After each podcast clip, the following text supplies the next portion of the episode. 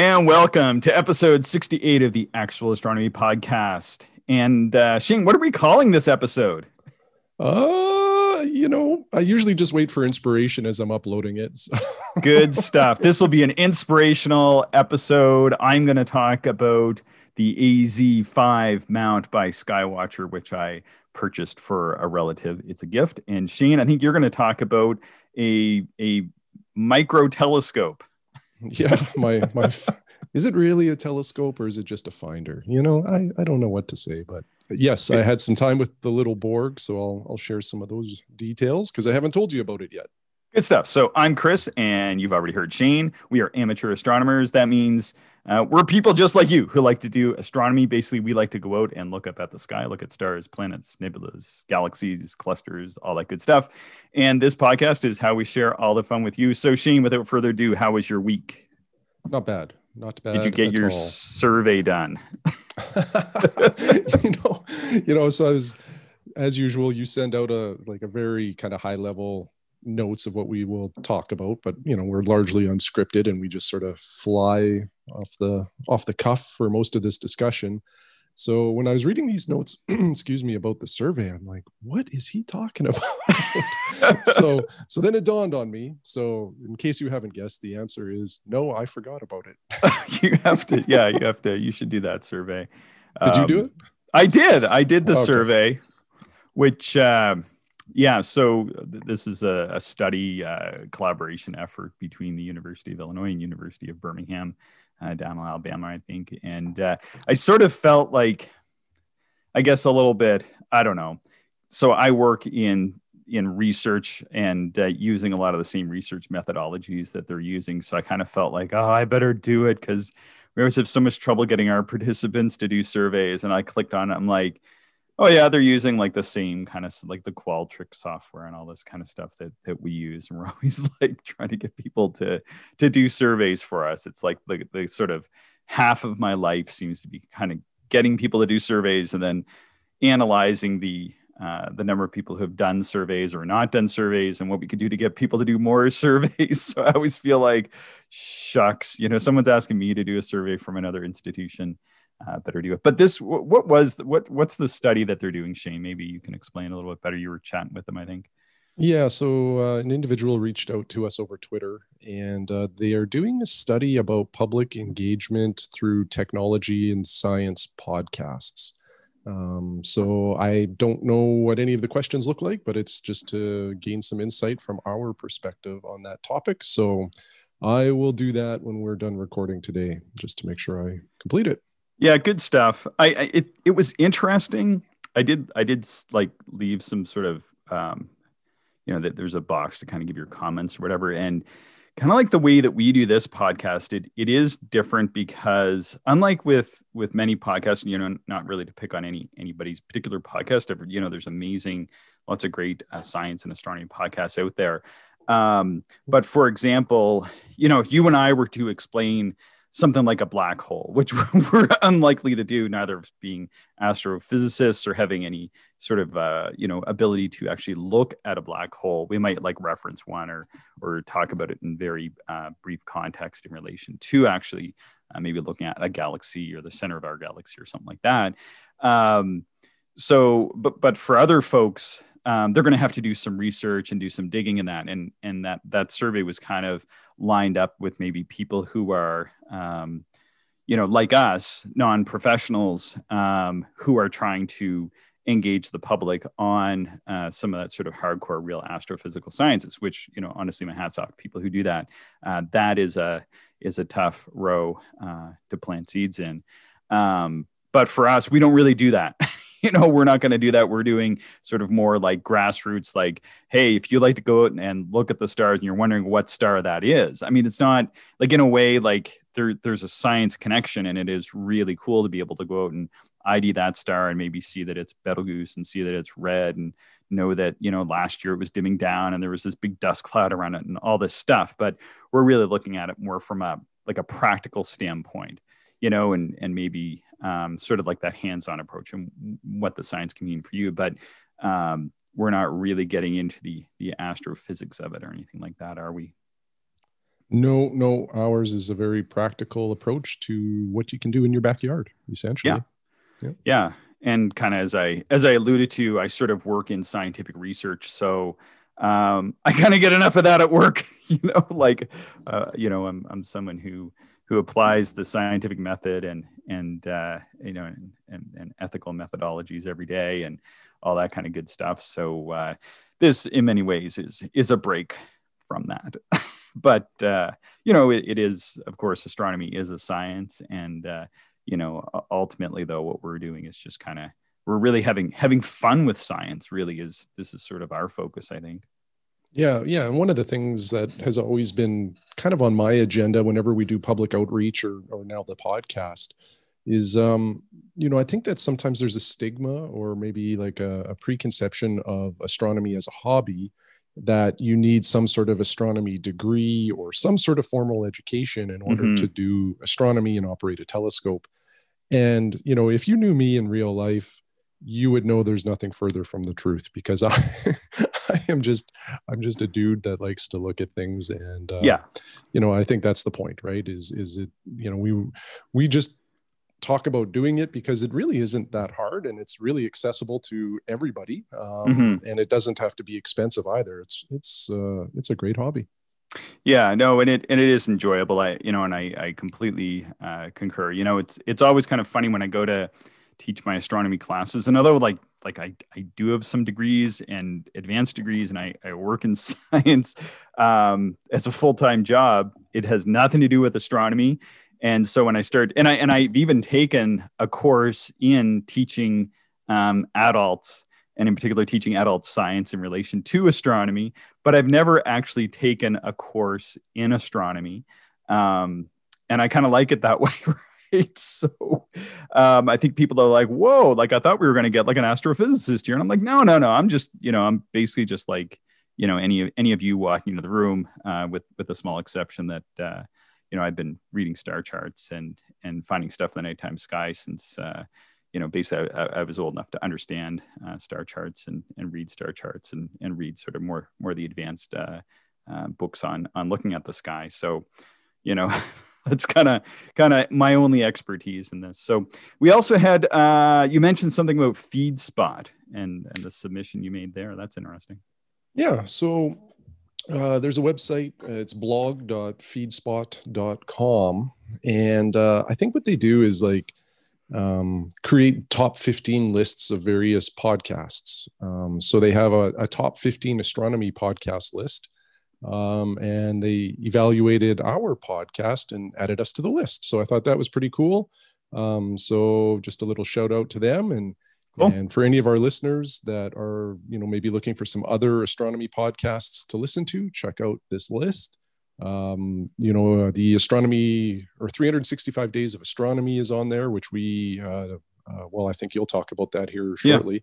Yeah. Yep. Um, anyway, it's a it's a great resource if you just want to discover some new podcasts uh, to listen to, whether it's astronomy or there's maybe another topic you're interested in. Check out blog.feedspot.com.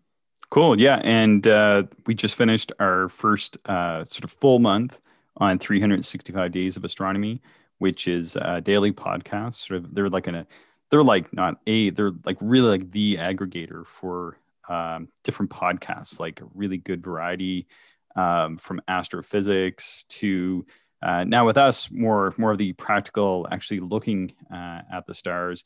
Um, but uh, uh, you know, and I really think that if that if people are hearing this and they think, oh well, you know, I kind of like to know what's going on in the nighttime sky, but you know, a lot of people are really interested more in the astrophysics. I know that that's a pretty good representative sample of of people who come to my astronomy class um, I really like us being on there because you could subscribe to 365 Days of Astronomy, and then you're going to get our main, uh, you know, sort of what's up in the nighttime sky every month. But then you're also going to get all that astrophysical exposure that uh, that we're just not going to do on this program because because we're not we're not astrophysicists and uh, make no bones uh, about that.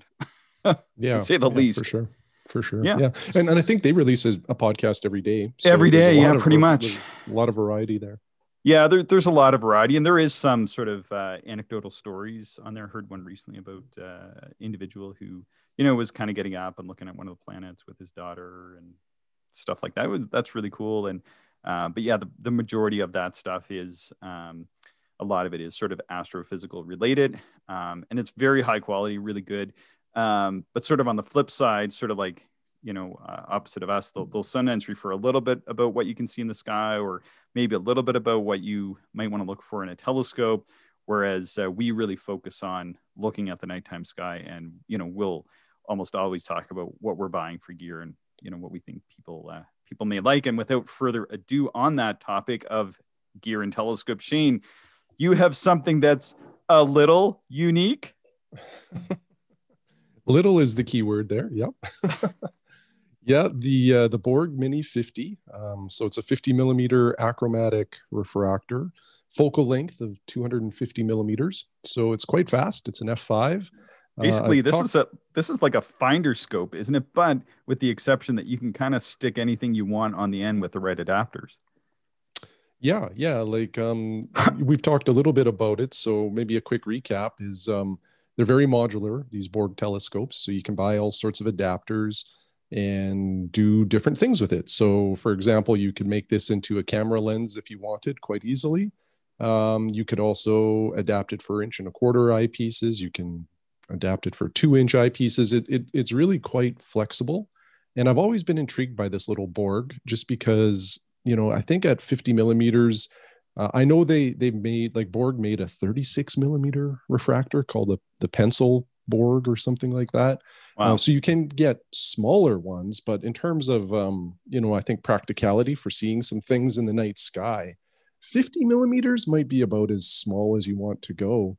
Um, but like this literally if i was flying i could if i had a you know say a, a, hoodie on i could put this telescope in the front pouch or you know front pocket of the hoodie. I, I don't recommend doing that going through security yeah probably not but anyway just to give everybody an idea of how small this and don't is. don't like show up oh i'll just pull this out yeah you could be yeah you could have some trouble there yeah put it in your carry-on yeah but anyway, um, I was able to take uh, take it out for a spin this week. And, oh, cool. Um, I was pretty well. Some interesting discoveries. So um, I spent about thirty minutes with it outside, and uh, it was uh, minus fifteen Celsius out. Um, there was very little wind, so you know it.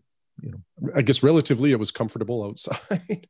um, but what was interesting is I took it from indoors, so you know, plus twenty one to negative 15 so you know a 36 degree temperature swing and uh, i maybe gave it five minutes to cool down and it was okay like it didn't yeah. really need any more than that which you know again that's one of the advantages of a small telescope like this is the the cool down time is almost you know irrelevant or or non-existent mm-hmm. in fact you know i i think the diagonal probably needed a little more time to cool than uh, the telescope um but uh, so you know the the ridiculous part of it. There's a couple ridiculous things about this telescope. That's that you can put a two inch eyepiece on it, and uh, and and a two inch eyepiece, by the very nature of it, is about 50 millimeters.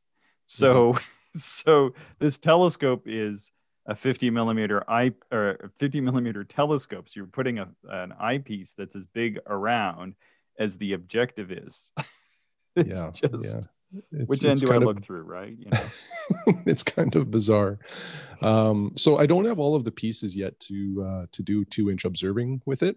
Uh, oh, okay. those are those are in the mail. So you know more testing to come on that front. Um, so I was 100% inch and a quarter. Uh, so I started with the widest field um, of view that you can get with eyepieces that you can buy brand new, and that's a 24 millimeter panoptic. Um, so that gave me about five and a half degree field of view.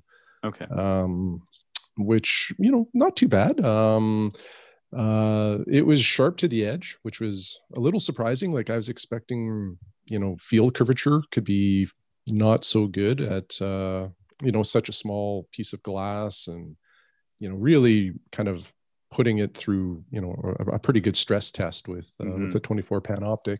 Yeah. Um, but no, it was it was good. Um, now I've used seven by fifty um, uh, seven by fifty millimeter finders on like Dobsonians and other telescopes that I've had in the past. The the the view through this Borg was really outstanding compared to mm-hmm. any other finder I've used. Now, you know, I'll, I'll fully admit that the finders I used in the past were kind of the generic, you know, Antares or or Meade finders. Um, so uh, you can definitely get better finders, and I'm sure you know they provide a better view. But you know the the old finders that I've had in the past, you know, maybe the the middle 30% was sharp, and then it just got worse as you went to the edge. Mm-hmm. Um, so while they helped, you know, provide a wider field of view than say my 12 inch Lightbridge many years ago, it wasn't a great view to help you find things. Now this Borg, you know, like I say, sharp to the edge, it was really, really nice. Um, so what I thought I would do is start just increasing the power and um, again, you know, try, uh, put put the optics through the test and just see what what was possible with this little thing. Um, so what I had was um, I have a couple of those um, Masuyama uh, clones. So I have a 15 millimeter so These are like colossal eyepieces, basically high end. Yeah. Yeah, yeah. So um, one was a 15 millimeter Antares Elite Plössl. Uh, they're no oh, longer wow. made. Um, but I had a seven millimeter once. I sold it. Oh, stupid. Do you regret stupid. that? Yeah. Yeah. I, that's why I never sell anything anymore. Yeah yeah. Yeah you just regret it later. Yeah. Um so anyway this is a really nice eyepiece. I quite like it. Um yeah they are nice. yeah so i got mars in the field of view and um you know because this is already a finder scope you don't really need like a red dot or anything on this thing. You you, you can locate whatever you want pretty easily. Um so uh, I got Mars in there, and with the 15 millimeter, um, I was able to see Mars as an you know an orange disc. It definitely was no longer stellar at that point. Yeah. Um, so you know, again, things were pretty sharp, although um, I was finding a little bit of drop off towards the edge in the 15 millimeter. You know, the stars yeah. weren't quite you know pinpoints anymore. Probably for I would say about the outer 15 percent. Yeah. Okay. Um, so with the 15 millimeter eyepiece, that was giving me about 17 times magnification. Um, so next step was a 10 millimeter Takahashi LE, which again is a Masuyama clone. Um, and that gave me about 25 times magnification and it wasn't that good. The, oh, really? The L, yeah, the LE, like, man, towards the edges, it really, I would say probably the outer 40% was, was hmm. not very nice. So I didn't spend much time with that eyepiece at all. Mm. Um, so now you're going to laugh at me a little bit here, Chris. I, I went all out from this point forward, and uh, there, there was only one more stop with the eyepieces, and that was using my uh, 2.4 millimeter Vixen HR. um, so that gives you like uh, just like over 100 power, 102 power or something, isn't it? Yeah, yeah. Which you know the kind of the rule of thumb is 50 times magnification per inch of aperture, and a 50 yeah. millimeter is what an inch and three quarters or something like that. Yeah. So like two inches or sorry, a hundred times is definitely exceeding what most people would recommend as your high end limit. Um, but whatever. I wanted just to see over. what it looked like. Just over. Yep. Yeah. Just over. It's close. Um, so seeing was okay. Again, not great. Um, but um, I was I was able to see some surface darkness on Mars uh, yeah. 100 times with this little 50 millimeter. It was very fleeting and it would be it would even be hard i think to sketch it just because of how fleeting it was and yeah and again like it just wasn't super defined and it was more just that okay you know definitely an orange disc and there's a little bit of darkness in the middle you know is, yeah. is probably the best way i could describe it yeah um there there were some times during like the you know when it would steady up just for like a, a millisecond um that there was some whitish tones near the so, uh, southern polar cap Okay. I don't I don't think it was possible that I was seeing this uh, the polar cap at all. Yeah. And in fact, like this whitishness that I saw, um, I think was even too big to be the cap. Now, well, what can happen be... is, yeah, kind of, yeah, it does something strange in the achromats. It kind of does stretch it. Like I've witnessed that in the 80 millimeter achromats as well. So I think, I think like in essence, you were seeing the polar cap, I would say. Yeah. You were just weren't seeing, like, you just aren't, uh, aren't able to resolve it is what's happening right. there. Yep. Right. Yeah. So I was pretty surprised and, and impressed with that view. That um, is impressive. Yeah. Yeah. Now, some other comments is with an achromat, especially a fast achromat, you'd expect there to be a lot of false color. I didn't really detect a lot of color. Um, definitely some, but not as much as I was expecting. Mhm. Um, although I would like to try it on the moon and, and Venus at some point as well, because those are the the two objects that if you're going to see false color in your optics, usually you know Venus or the moon is is what will really put it on display. Mhm. Um, I was using my my prism as well, which they you know what I've read online is prisms are really designed to be used with telescopes that are f7 or or above that. So Mhm. when you're using fast optics in a prism, you do sometimes get some other spherochromatism in there. You know, basically just another aberration, chromatic Mhm. aberration, uh, which introduces some false color. yeah, the uh, red and the blue on either side of an object. Yeah. Yeah, so I'm I wouldn't mind acquiring an inch and a quarter mirror diagonal uh, just to see you Mhm. know how that changes the view. Yeah. Um, but I had it on my StellarVue M2C mount, which Yeah, I was going to ask what you mounted that on. That's yeah, that was a bad choice. Um, so the you could almost Stellar- hold this thing and and look at the sky. Yeah. Hundred percent, yeah. Um, Wow. The StellarVue M2C, like that, can handle a five-inch refractor. Yeah. Um, so it's a mount that's made for a big telescope, and putting a little telescope on there was was actually a pretty frustrating experience. Mhm. Um, you just don't get fluid movement, and like you know, you you go to nudge the telescope, and you almost nudge the whole setup, you know, because it just that mount needs more weight to operate properly. Yeah.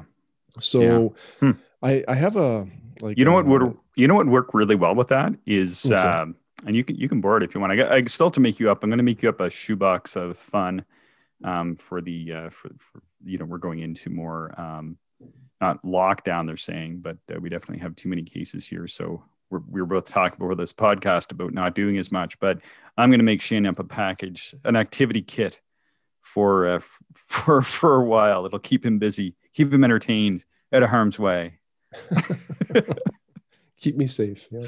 so but if you want i can put the uh, i have i have it sitting right here just on on my desk is the uh, universal astronomics dwarf star and that telescope would work beautifully on that Yeah, yeah, probably would. Um, wh- so what I was thinking of, I have two mounts that I think would work well with it. One is the StellarVue M1 mount. It- like I use my, um, I use oh yeah that would work that, mil- that's yeah. about the same as the dwarf star yeah yeah, yeah, they're very similar.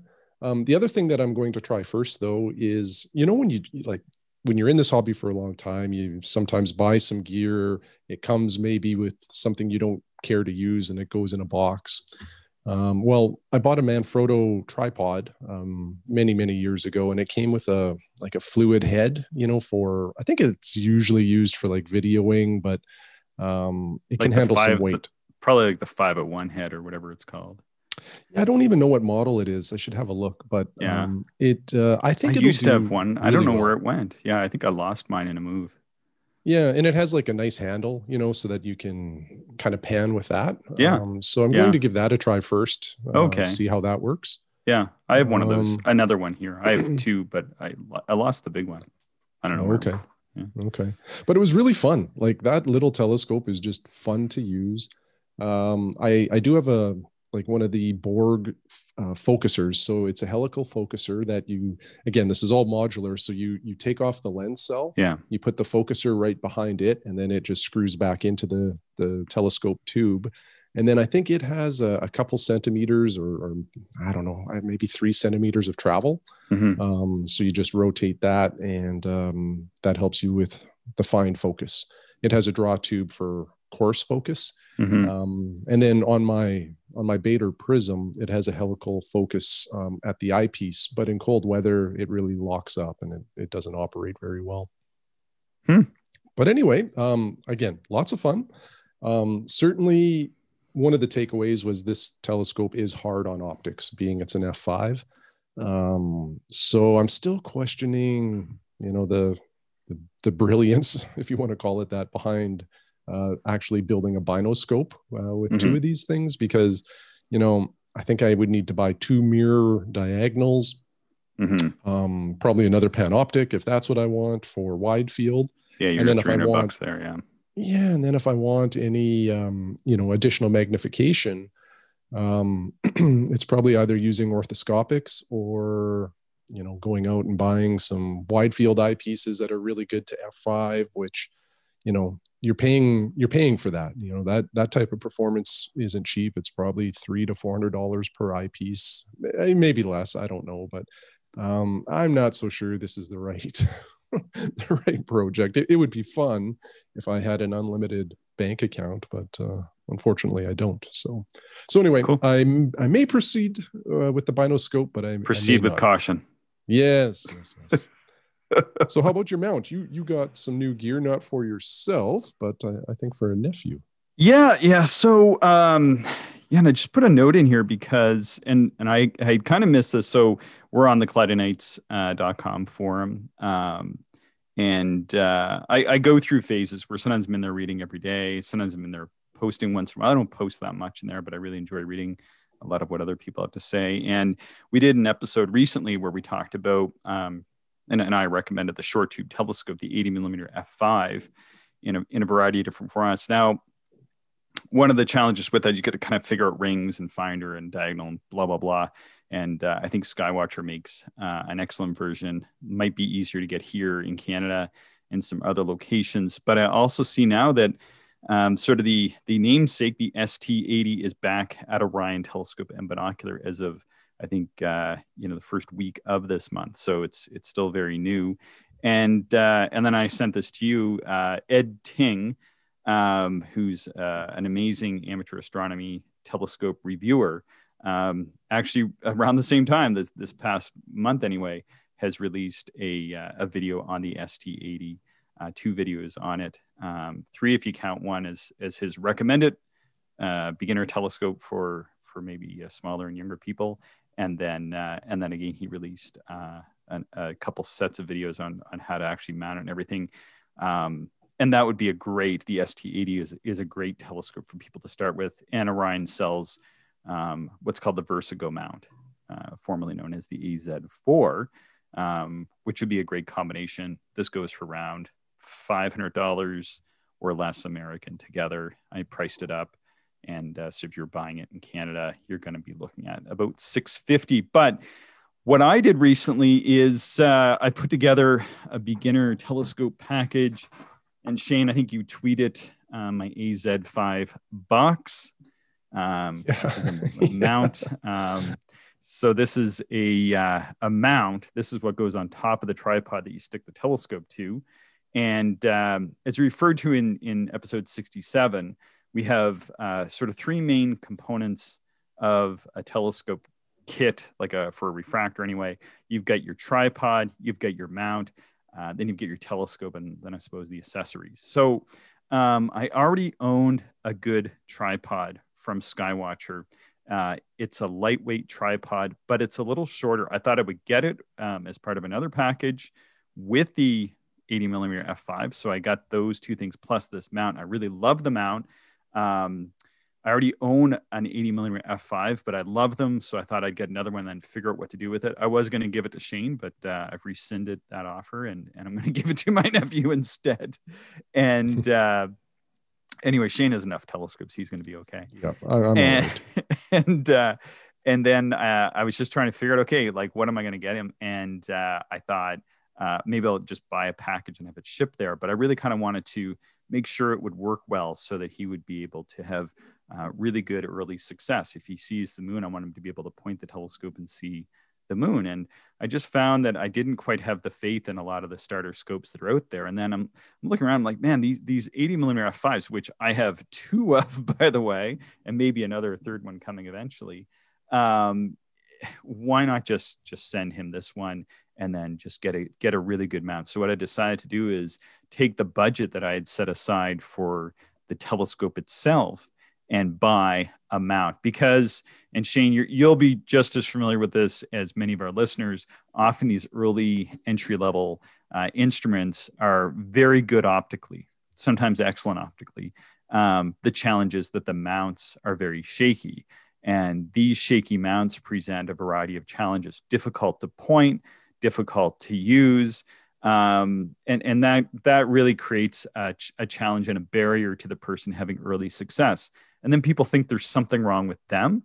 I mean, so many times I get people that come to my class saying there's something wrong with me. I, I don't know what I'm doing. I'm like, actually, there's nothing wrong with you. You're a perfectly, uh, you know, healthy, normally incapable person. um, it's the, uh, unfortunately, the mount with the telescope. Oh, well, the telescope isn't good. No, no, actually, the telescope is good. You, have just got this challenge here. So uh, I looked around. I actually looked at the Stellarvue MV1 and I thought maybe I would get that. But the mm. reason why I didn't get that mount is it would really need a pillar to work on this tripod. And there's nothing wrong with getting a pillar support, but it, it introduces more parts and more futzing around. I want this to be as simple as possible for him. So um, what I did is, is I bought a Skywatcher AZ5. You can get these in Canada and the States, but they all come with a really big stainless steel tripod, which I actually own already. I kind of wish I'd been a little bit more organized this year. I probably could have saved 50 bucks. But anyway, um, I already own that tripod, and that tripod is is big. And in my opinion, it's really too big, probably even for most people to drag around. It, would be good if it was just at your at your house or whatever. But if you're going to be going to dark skies, I think uh, that tripod is is heavy. And uh, I might have been reluctant to say that, but but the more I talk to people and talking to more and more people every week now, which is great. And I, I do find that um, even even people that have no problem lifting big and heavy stuff um, realize once once they do get it in hand how awkward it is to actually uh, take along with them to do some astronomy. So more and more, I'm going to be recommending uh, lighter gear. So anyway, so I already had the tripod, already had the telescope, the 80 millimeter f5 um, which is a really inexpensive but well-performing telescope. Super wide field of view makes it easy to find stuff. So I just needed this mount. I picked the AZ5. Um, so what I'm going to do is I'm going to give you a, a, quick review of the AZ5 or AZ5, and it's just like the letter A, the letter Z or Z, or however you wish to to say it, and the numeral five. It's by a company called Skywatcher. Um, like I said, you can get it in North America, but it almost always comes with the uh, stainless steel tripod. If you can talk to a distributor and get it without that, do that. I actually end up buying mine. Big announcement this week that there was a new trade deal between uh, Canada and the UK. So um, I think I was probably one of the first ones in on that because, boy, I ordered it from First Light Optics in the UK and it took three days to get here. I was wow. blown away, no trouble over the border. And so I don't know if that's because of the new state of affairs or what, but ordering stuff from the United Kingdom just became a whole lot easier in Canada, it turns out. Um, so that's awesome. And to my door, it was $350 Canadian, everything in. Hmm. That so seems like a pretty good buy. That's a pretty good buy because this mount includes uh, a few options that I, I think are really good. So um, just sort of to back up. So this is the mount. Now, many of the mounts that most people are going to be familiar with are what are called equatorial mounts. You put the telescope on, it's got sort of some wheels and dials and a counterweight and that sort of thing. And um, that's sort of like quote unquote a traditional telescopic mount. Uh, there's nothing wrong with those, but they are a little bit trickier to use and the motion isn't as natural. So what I prefer, and I don't want to speak for you, Shane, but I think you prefer these, what we call an alt as mount as well. You, yeah, yeah. You, yeah. Yeah, so, I, I think that's the way to go for sure. And and basically they work up, down, left, right. Basically, you, you want to point it at the moon. You see the moon there. You just grab the end of the telescope and you you know you just point it right at it. And Bob's your uncle. You you got a right right your field of view. You got a finder scope on there. Maybe like Shane's actual telescope now. And and you you know you're gonna you're gonna get it close enough and and you're going to be able to put a low power eyepiece in center it and then increase the power as you see fit um, so basically uh, I love these Altaz mounts. I've got a whole pile of them. Um, the best one, I think, anyway, as far as usability goes, is the Takahashi Lapidus. And I've owned that for a long time. I bought it used, I customized it, drilled a bunch of holes in it. Um, I didn't pay that much for it. I bought it from a guy. I kind of felt a little bit bad about this. I got it. Um, it didn't quite fit on the gear I was trying to use it with. So I took it to my friend who had a machine shop and he uh, he bored it out, drilled some holes and it, works perfectly on that mount. And literally the day after I did that, had it for about two weeks. The and this is a number of years ago. The guy emailed me back and said, "Ooh, I really want that back. Can I just like buy it back from you, even pay another hundred bucks?" And I wrote him back and said, I, I, feel bad, but I drilled a bunch of holes in it." And I, he never wrote back. I kind of thought he, I think he probably thought I was maybe making it up or anyway. Tak Lapidus, great mount. Um, but this one actually looks really close to that and it works really close to that considering i don't know what the Lapidus goes for now but it's at least twice that cost maybe three times that cost. And this uh, az5 by skywatcher is like 80% of that mount it's really really, really? good. Yeah i've always so, been intrigued by the az5 so yeah. this this review of yours i'm looking forward to because you know i just i never I, I was just yeah, uh, you know, how does it stack up to something like the Tak Lapidus and uh, it stacks know, some others? Yeah, interesting. It, it stacks up. So um, typically, uh, the the Alt-Az have at the very least a set of friction controls, so that um, you you would loosen them off.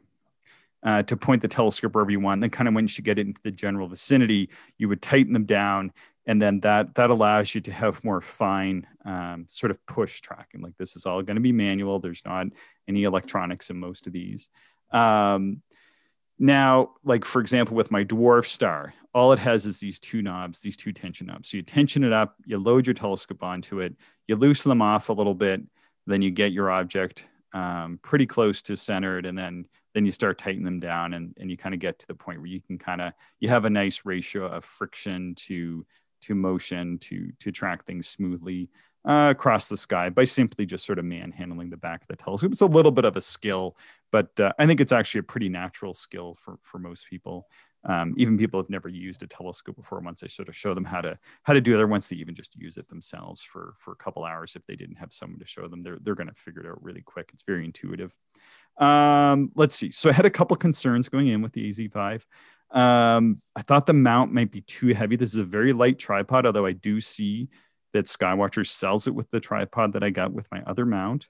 Um, it's absolutely their most lightweight tripod. It's pretty low, which doesn't work for me, but it's going to work beautifully for my younger nephew. I think it's going to be a perfect height for him.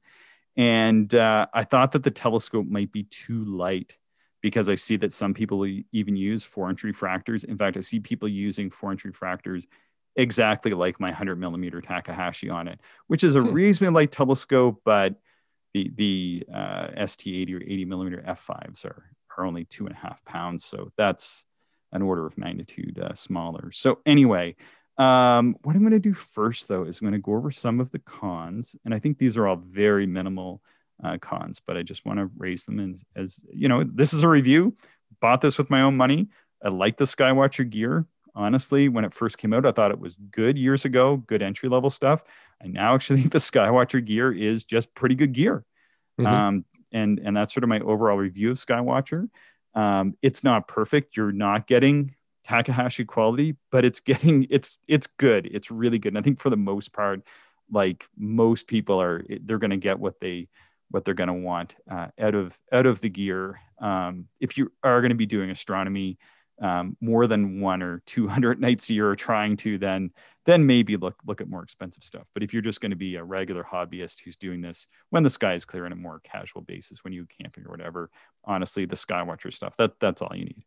All right, so cons had some weird spider web of polystyrene over the um, any kind of the screws. And I think I think what it was was, and I hope it's not in the gears. I don't think it's in the gears, but um, I think somehow they they drilled those out, and then they they they threaded whatever it was in, but they needed to like brush it off or something. Like I just took a a, a damp piece of paper towel and it, it came right off and it just it was just plastic i think it was originally i didn't know where it came from but then i kind of looked closer and it looked like it just was a result of them um, just just like making the threaded holes for whatever it was. So there's three or there's four threaded holes in it. And anyway, and it, but it was only on the um, not the ones that were connected to the gears. It was just just like the slow motion controls and the and the one for the um, for holding the dovetail. That was it. Uh, let's see the slow motion controls. They work really well. Um, and in fact, it's surprising it's slow motion controls and something in this price range don't think there's anything else. So Vixen makes what's called a porta mount, which um, I have used as well. Um, and I think it's really good. I think you can get slow motion controls on that. Um, but to get that here in Canada, it's it's a little bit more. And uh, yeah, and I, I, think you might need a custom mount for it. I can't recall, but I don't think it goes on any tripod. I like the fact that the AZ5 you can put on any photographic tripod. I think that's a real strength to this mount. Um, so I was a little bit reluctant to go with the with the porta mount, knowing that I was going to have to get like a special tripod for it, and of course that's more cost and whatever. So anyway, and it, and it's a hundred bucks more to start anyway, I think. So uh, let's see, the, but the slow motion control for the let's see the uh, up down the altitude is that's in a good spot. That one's fine, and when you engage the clutch, it, it works really good. The other one for sort of the lazy Susan, the round and round, the uh, Zenith, um, that clutch is just a little loose and it's either engaged or it's not. And so, you know, that, that's a pretty fine thing, but you, you got to be aware that you got to screw that off. Then you can point your telescope. You want to track slow motion. Uh, then you can you can engage it. I actually think probably in use, you, you don't even really need to have it engaged. Um, for, for like a beginner, you can just disengage that one. The other one you can probably play with a little bit. Um, so with the Takahashi one, you know, the one that costs about three times as much, uh, you can actually fine tune your uh, tension on those clutches to have a little bit better control over your over your slow motion controls. So, but with a beginner, I'm not sure. I, I think it might actually work better on the AZ5 because I think people who are new to telescopes are going to be looking for something to either sort of work or not work, right? Whereas the Takahashi one, you're constantly playing with it, which I don't mind as an experienced observer, but maybe for a newcomer, they're going to find that challenging because you know you you, you can't just put the telescope on, load it, and point it at stuff like you can with the AZ5. So this this may be not even a con; it may be sort of a neutrally buoyant thing. Um, so let's see. Lack of availability. These aren't widely available. It's a real shame. I'm not sure why they're not that widely available. It's an awesome mount. Um, so you can order one in canada or the us i think it's a custom order and typically it comes with the big honkin stainless steel tripod which i don't really recommend. Um, i mean you can get it but plan to get a lighter weight tripod for travel or whatever. Like if you get the heavy one just stick it in your garage and use it around the house or maybe if you're going um, for an observing weekend somewhere, but you're going to set that up and then just kind of leave it. It's it's big, um, and you can't get the 80 millimeter f5 with the AZ5 either. You have to go with the four inch, oh, and really? I think that's weird. Yeah, yeah. So it is too bad because I think the 80 millimeter f5 worked perfectly on it. Um, it's it's a match made in heaven. The four inch is kind of big for smaller children, in my opinion. Um, you know, children will grow, and that's fine. I think for an adult, probably the four inch would be okay, but you do lose the extra wide field of view that the 80 millimeter f5 gives, as well. Um, the portability and uh, sort of lightweight ease of use on an 80 millimeter versus 100 millimeter four inch is is pretty big. We see that with your telescope, my telescope. Your 76 millimeter is way more portable, way more easy to use. Um, the list goes on and on. And actually, the difference at the eyepiece, it's not huge. Like, let's mm-hmm. just be honest. And you and I bought these high end Takahashis same day, basically, and uh, they're almost identical, except mine's four inch, yours is three inch. There's just honestly, there's not much difference. There really, really isn't. So um, I don't think people are missing out by going to the 80, and it has a wider field of view. So anyway, that that's sort of the negatives, which aren't really big negatives. Basically, the availability, some polystyrene, and uh, and just the way the slow motion works um, still kind of and i think it might be okay for better for beginners actually. So let's see. Uh, pros it is rock solid. Absolutely solid. No shakes super solid easy to track at, at 85 power which is about as high as you're going to go in an 80 millimeter f5 um, so this meets that requirement to make sure that the beginner isn't going to suffer from a wobbly shaky mount that's hard to point right? And that's that's really what I wanted to prove with this is that this is sort of the ideal mount for these 80 millimeter f5s. I think that's true. Um, and, that, um, and, that's the number one thing for me. There's nothing I yep. get frustrated more with than uh, like a mount that has some vibration in it, uh, uh, particularly when you're trying to focus it. If it's not rock solid and and you're you know you're touching the focusing knob and yep. things are moving around, you'll no. it's very hard to get a, a tight focus, and right. uh, that's why this is so important. Yeah, and and I knew this you would love it like you would and I couldn't believe how solid it was because it's a I, this is like the lightest weight tripod that Skywatcher sells. I think it only weighs two or three pounds. It weighs nothing, um, but it actually is made to go with the AZ5 too. Um, so it slots in it like it meshes with it perfectly. Like it's it's a beautiful job, I gotta say. And uh, and Shane, this is this is one of the things I put on here. I know that you you enjoy the aesthetics, and there's there's nothing wrong with that. You're a little bit more into the aesthetics, how things look.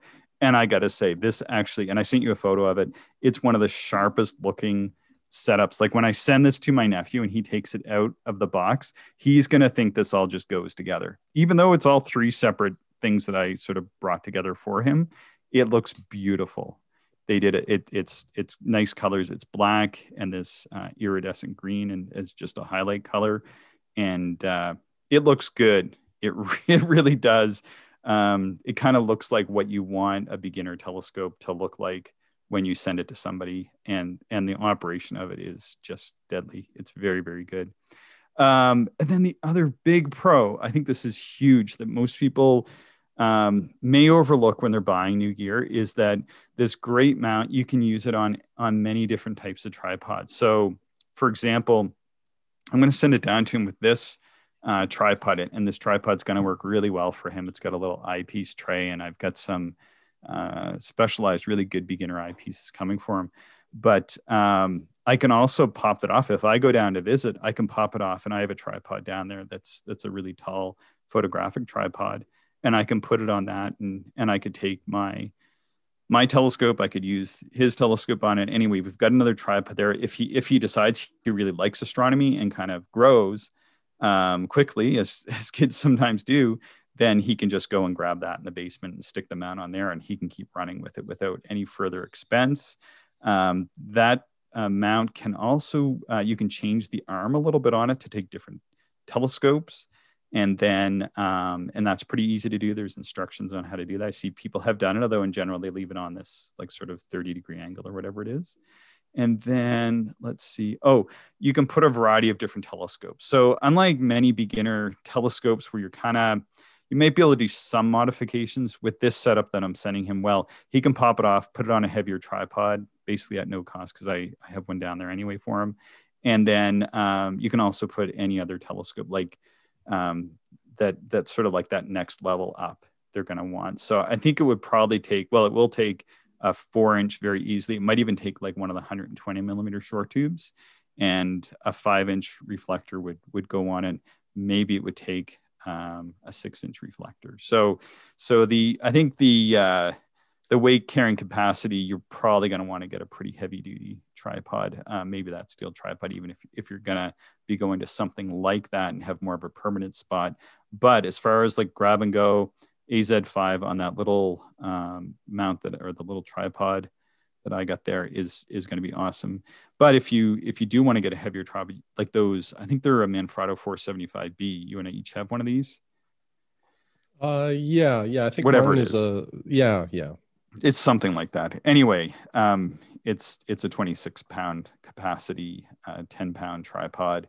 Uh, that has a geared column. And it, I, am going to try that on that next just to see how that goes. But I think that would be a nice uh, combination. But I think you know, um, if an adult was getting this, yeah, you you can find it as as a package deal. Um, uh, you know, in, in, UK and European retailers will sell it with the uh, four inch uh, F5 version. I think that would be that would be decent. Comes with a few more parts, so I think you know as far as getting it for for a smaller uh, person or a younger person. Um, maybe uh, sort of putting these parts together, which are the the base tripod, the AZ5, and then the uh, the 80 millimeter F5, and then a handful of good eyepieces. I got a five millimeter and a 12 millimeter coming, and I already bought a 32 millimeter Plössl, and then they're coming on Tuesday. So I plan to test those out. And then what I'm going to do is I'm going to make him a like a quick instruction video and put that up. Maybe maybe we'll even put it on the actual astronomy uh, YouTube feed, and then I can I can send him a, send him the telescope down, and he can put it together. But I didn't read any instructions. It just you open it up, the mount just it it slots right onto the top of the tripod, so it looks like it's it, it's made to go together. even though I didn't buy it together. And then the the telescope has a has this green uh, dovetail on it. And there's like a green part on the mount that matches it. So it just it's intuitive the way it goes together. And then took it outside. It's pretty lightweight. You can take it all outside together, plopped it down, pointed at the moon, no problem. you know, it even tracked using the slow motion controls pretty naturally. That's my review. I think it's a great uh, beginner mount that somebody can grow with. I think it's stable, it's intuitive. Um, I don't think it gets any any better than it has slow motion controls. Comes with longer slow motion control arms for 350. I think that's pretty hard to beat. Um, the only other one that's similar is the Orion Versago, which I don't believe has the slow motion controls. Comes with a, a decent aluminum tripod. If you're in the States, that might be a better option. Looking at it here in Canada, the shipping was going to be crazy and it, it was going to be actually more than than this mount. I think this mount is is a slight improvement. It's the AZ5. That's that the Versago is uh, formerly called the AZ4. So um, it's it's just that next step up and a little bit cheaper. So that's my review, Shane. It's awesome. Yeah.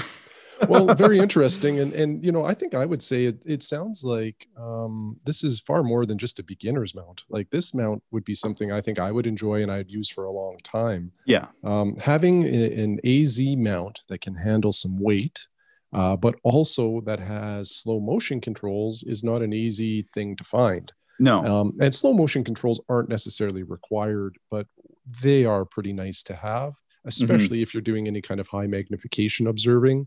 Um, and uh, you know, the Skywatcher brand, like you said, I they make some good stuff. Um, I'm, you know, I have a 120 millimeter ED refractor by them. It's awesome.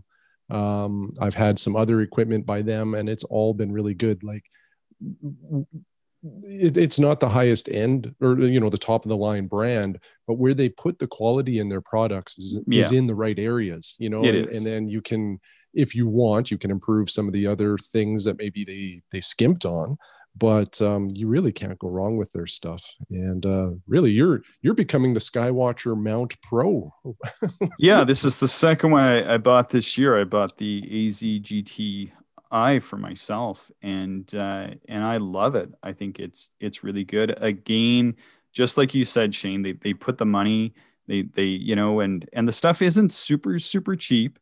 Um, but I'll tell you, for what you get, you're right. Like they put the money in the right spot. So, for example, this is not a con or anything, but like when you buy the Takahashi, like it's all everything kind of looks seamless. Like there's no seams or anything like that.